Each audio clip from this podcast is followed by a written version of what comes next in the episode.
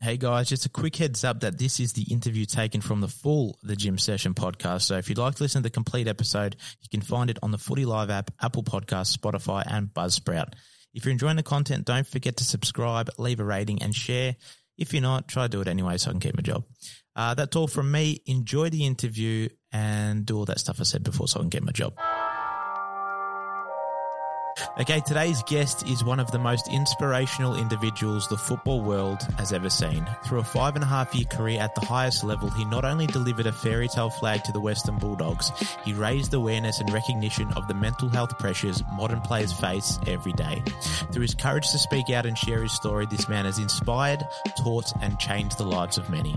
After retiring from the AFL at 23 years of age, he's helping others through public speaking, visiting schools, and mentoring those who need it most. I'm so excited to chat to him today. It is the one and only Mr. Tom Boyd. Tommy, how are you, mate? Well, uh, after that intro, pretty uh, pretty bloody good. It's uh, a very nice way to be welcomed into the conversation. Thanks for the intro, and uh, yeah, happy to be here on this uh, lovely Tuesday morning. That's good, mate. Um, I'm happy to have you on. I know you are a busy man. Um, Post retirement, you were studying at uni. I think straight after you've you've been hosting a few podcasts. You were playing local footy at Norwood, and you've been sharing your story, obviously, as I mentioned, through public speaking. What does a day to day look like for you at the moment? Yeah, it's a good question. I mean, it's sort of evolving over time. Um, so I finished my degree sort of over the last two or three years of my AFL career and then sort of capped it all off um, and got my degree in business management um, in 2019 and then sort of midway through last year, 2020. Um, and then also went back to play at Norwood. I've since moved to play in the Ammos uh, with St Kevin's, which has been good. I've missed the last few games through injury, and then we have obviously the snap lockdown and um, mm. all of the fun things that are going on in Melbourne at the moment.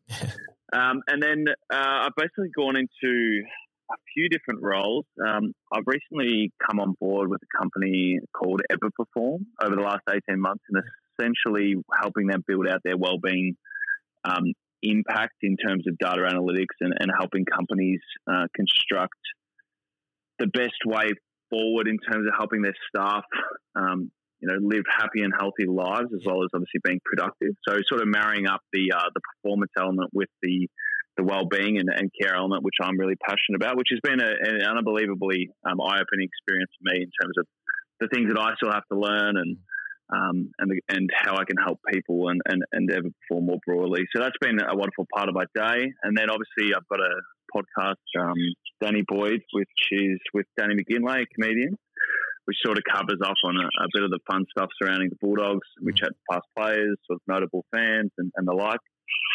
Uh, I'm writing a book which comes out next year around May, I think, is the current release date. So that's taking up a lot of time because. I actually decided for some unknown reason to actually do the writing, which is um, the, the, biggest element of work associated with books, obviously. Yeah.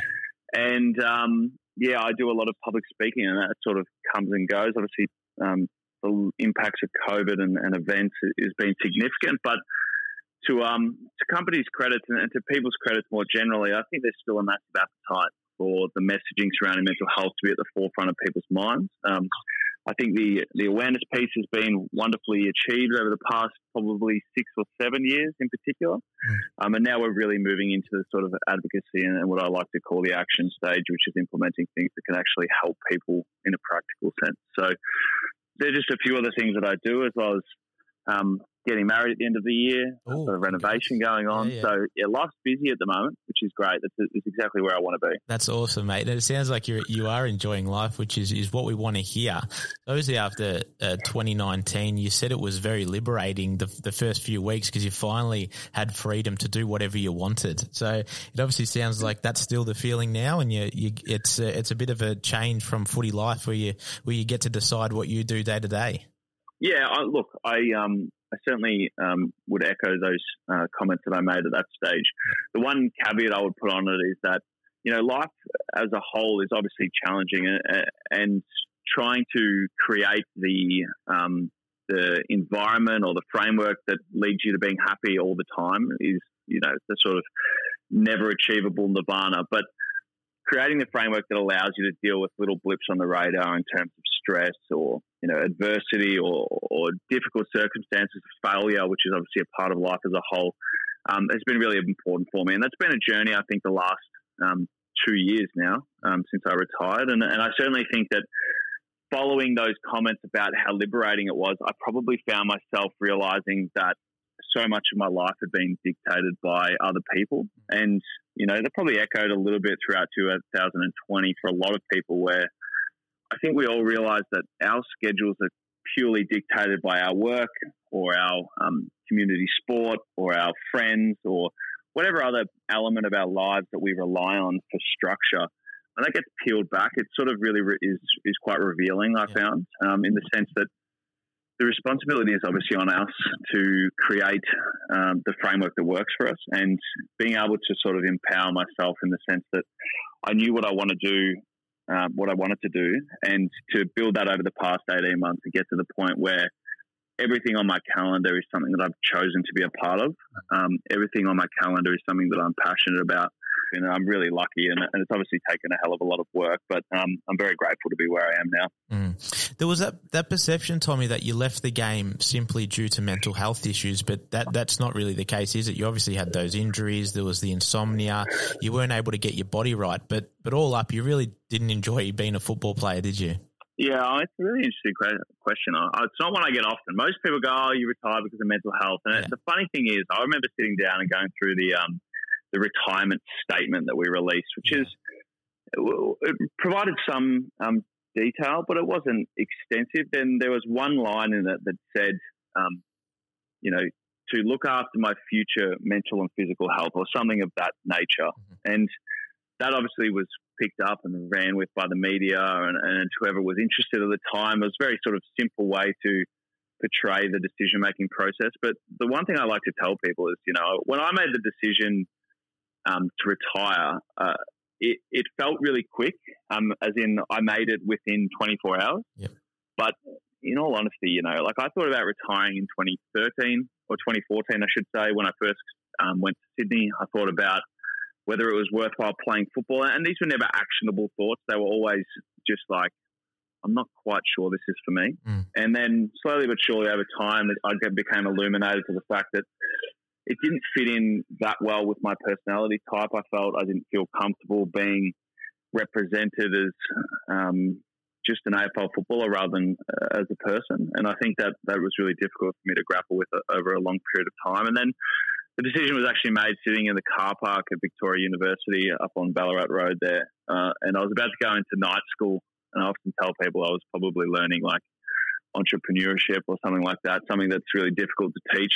Um, and I'm sure it would have been a really boring class, but to me, it felt more um, in line with what I wanted to do than what football had felt for a long time. And so that's when I actually made the decision. And like like you said in the in the question, I mean, it really wasn't a simple um, equation. Oh, football's bad for my mental health. It was more like, well, what, what am I passionate about? What restrictions um, are placed on me as a footballer, and what opportunity cost is there going to be to my life if I stick with football and just see out the remainder of my contract, take the money, which again felt really inauthentic to me, and and go on with my life in a way that I wasn't necessarily um, thinking was going to last long term. So um, you know, for me and, and my overall sensibilities, I think moving on into the uh, the private sector, as it were, it was the the right decision, and it certainly mm-hmm. paid dividends since. Yeah, I was really interested to hear you say once that I think your your line of thinking there, you had a real pragmatic relationship with footy, but at like seven or eight years of age, you're already thinking, oh, like it wasn't like, oh, I, w- I want to play footy. That's a dream. It was more like, oh, that'd be a cool job to have. So you always thought of mm. it like that, like just a career, just a job. And then once what you mentioned as well, like you got into it, and I think it was the GWS tried to extend your contract after just a couple of months. Already then you're thinking, oh, I don't know if it's for me. You know that that um that thinking you had, that pr- pragmatic relationship. Did that did did you develop that by yourself when you were younger, or is that something your parents taught you, or how do you, why do you think you thought about footy like that? I'm not exactly sure. I mean, the origins of this thought process is difficult to ascertain exactly. I, I would say that definitely a component of it is the fact that, you know, from a really young age, I was quite um, prolific in sport, both basketball and football. So, mm. in terms of being a professional, in terms of considering that um, growth was the only option, um, enjoyment was sort of second to performance, um, and all of those, I suppose, professional elements that are indoctrinated into young aspiring sportsman from a really young age probably took a bit of the flavour of enjoyment out of it for me. Mm. And then the actual comments surrounding um, the GWS situation where they approached me, part of that was circumstantially just the timing point of view. They approached me for an extension in January, I think it was. So basically, I'd been at the club for a month and maybe a couple of weeks. So my thought process then, and, and you know, the offer was great. Like it was a really, really good offer, and for a young player, was oh, you know, most players with eyes would have lit up. But my thought process was, you know, I'm not even sure I like this thing that I'm doing yet. You know, I'm not even sure that it's what I want to do, and and also I was very aware for some reason at the time that I hadn't actually seen what an AFL football club was like during the season. Um, you know, being there for a month and a half is not a very good window into football life. And often people describe preseason as the hardest part of the year. In my opinion, I found it the easiest. I mean, certainly difficult physically, but in terms of your ability to live like a balanced life, it's much, much better than in the season.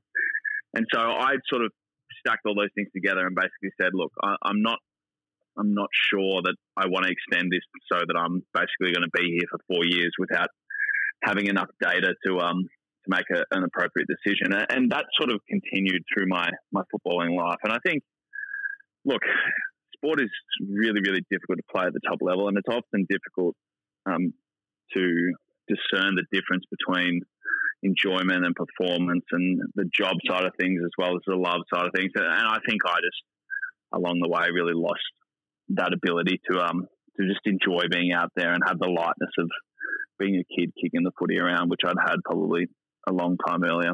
Mm-hmm.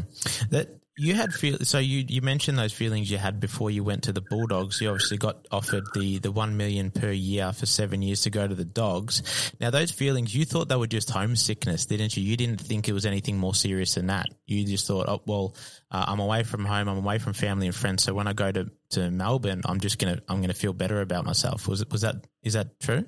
No, what I would say is that I, I felt that something was not right. Um, you know, the three issues specifically that I was having were first with sleep um, at the Giants, and then secondarily with something that I would later obviously learn was an anxiety issue. So, but at the time, I was really basically just feeling nervous all the time, um, particularly in meetings and um, and pre sessions, pre games, like just, but much worse than I'd sort of previously dealt with. Um, you know, in many situations, that small level of anxiety that we experience before big events can be really useful. Um, but it was getting a bit out of hand for me, and I was sort of disassociating from games that mattered and sort of permeating through my week to things that I shouldn't have been anxious about.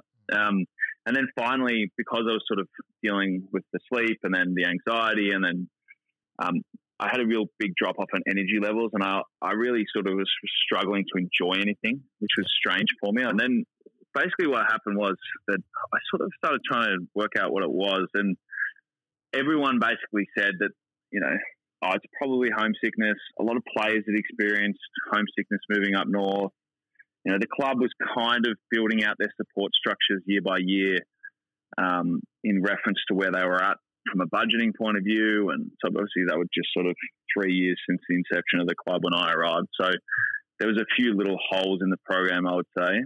Um, and then essentially, again, like being really logical and sort of believing everything I was told, probably from a naive point of view at that time. I was like, well, if I'm homesick, then why not move back to Victoria? And I'm not here to say that obviously the, the enormous and extraordinary offer the Bulldogs put to me wasn't the driving factor behind moving home. But I'd already considered the likelihood of returning to Victoria at some stage. Yep. And the funny thing was, I'm sort of going through this process with my editor at the moment. And the one thing that stands out to me when I think about um, that period of time and actually making the decision to come back to Victoria, the, the sort of excitement around being um, in Victoria at a club that didn't have 25 first round draft picks and also being back near my family and friends mm. was at least a massive component, if not the main component in terms of moving. Um, and then the money is really hard to sort of get your head around. So it's not as tangible in terms of an 18 year old thinking about what a million dollars a year means as people think. So I think once I'd sort of gotten all of that together in my head, then moving back to Victoria was was a pretty easy decision. Though the process obviously particularly difficult. So yeah, um, quite an interesting period of time in my life for sure. Yeah. What was 2016 like? Because obviously for the club it was a fairy tale year, um, but for you, well, you said it was it was kind of like you know paper over the cracks for you, you, you, because you were swept up in the the emotion of the year. Was it actually enjoyable that season, or you still were thinking, you know, this is not what I want to do?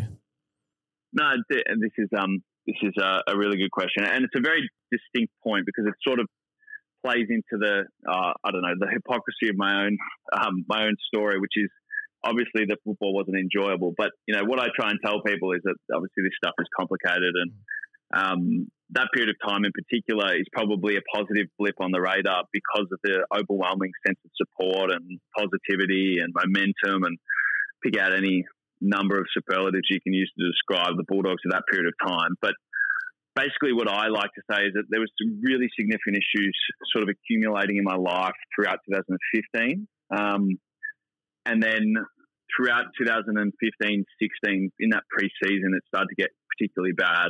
And then throughout 2016, basically up until probably the latter end of the year, I was suffering quite significant issues. But again, once you get swallowed up by the emotion of that period of time, I think covering up the cracks is a pretty apt way to put it. And um, unfortunately for me, or fortunately for me, I think that I got to be a part of that. It's something I'm ex- extraordinarily grateful for.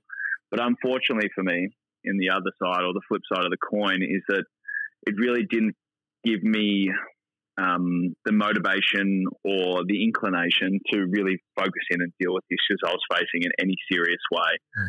And so then basically going in after five or six weeks off, um, the emotion of the grand final, two surgeries, um, a limited off season, limited preseason, and then diving into 2017. It sort of was an accumulation of all of the things that were going wrong, and then obviously led to me taking some time away in that season. So, you know, I, I don't know. I, I, really am grateful for that period of time, 2016. I'm so happy that I was a part of such a significant day in the club's history, mm-hmm. and I'm also grateful for the people and the um, the impact we had on the broader Bulldogs community.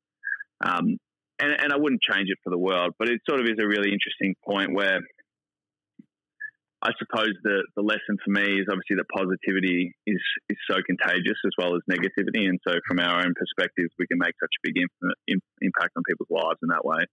Because that positive energy certainly did make a massive impact on me coping at that period of time. But unfortunately, you know, there is a limit to how long these things can last. And the, uh, the chickens came home to roost, I suppose, in 2017. Mm. Well, you said you said you're grateful to be part of that day, but a lot of people are, grateful for you and what you did on that day. You, you probably should have got the Norm Smith, and you you helped uh, obviously break that drought, the first flag since 1954. Like you mentioned, the next year was the, the surgeries. You had a couple of those, um, so you didn't really have a, a pre-season, couldn't get your body right. That that year was that when you, you reached out more. I think it was Lisa Stephen was the the psychologist mm-hmm. at the club, and she really you know, changed your life in a, in a big way? Was it was it reaching out to her that helped you get through that year? We'll be back after a quick break.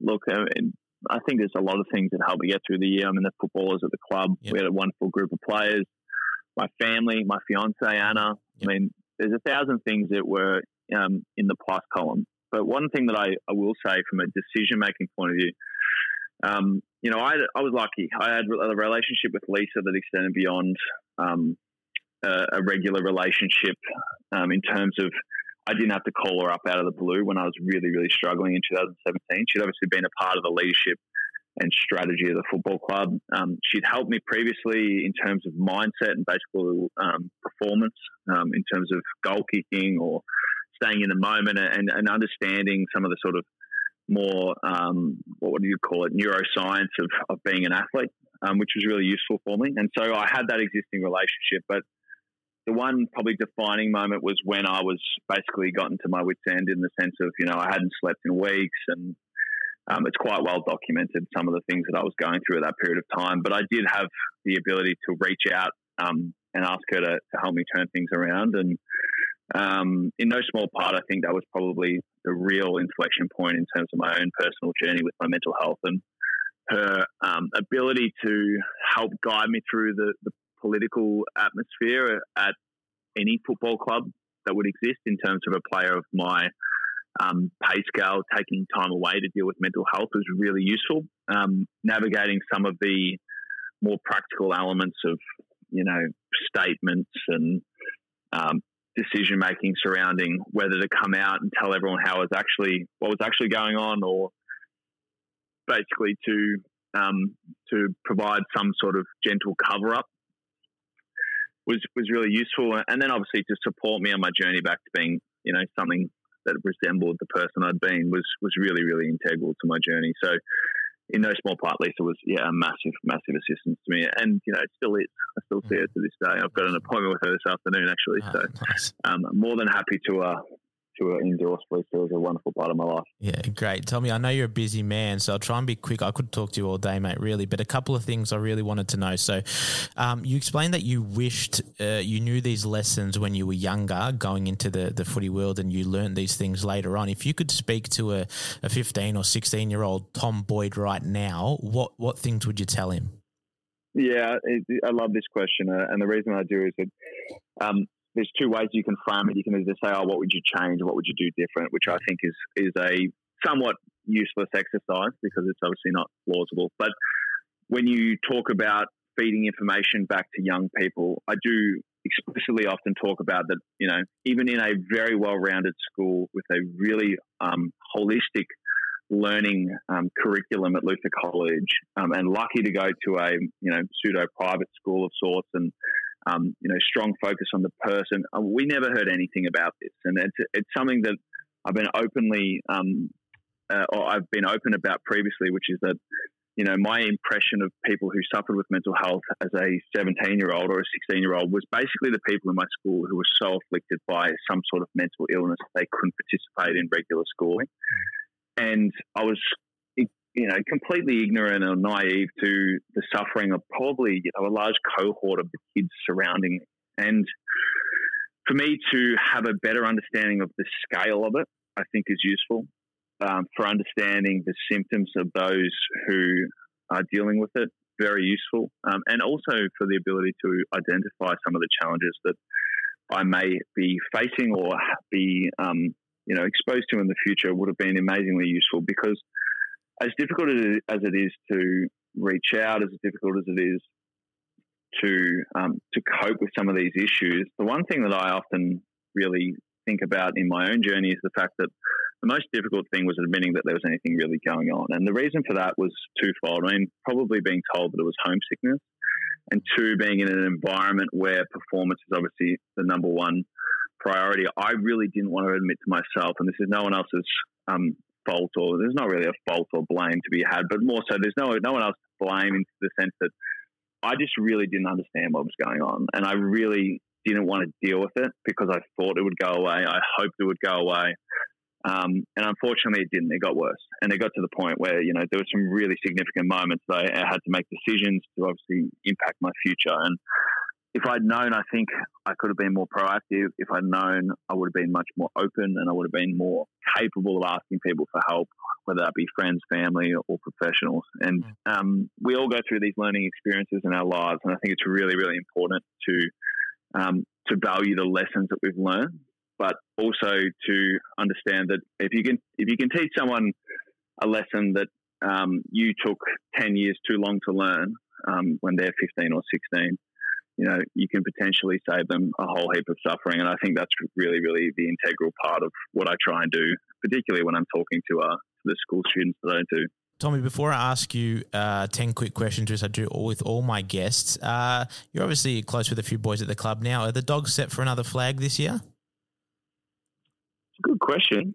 Um, I'm very close with quite a few of the players, and to hear the just logistical nightmare of getting up to play West Coast in Perth on the weekend, mm. and then to go out and perform like they did, means that there's something in there beyond the tangible um, kicks, marks, and handballs. And I, I think that's um, that's the most powerful thing the clubs can have: the story behind um, who they are and and where they're going. And so I think that's um, a really good indication that they're definitely going to be there come come the business end of the season. Mm-hmm. Uh, so that, that would be my thought process. I, I think they're certainly amongst the uh, the top few for sure.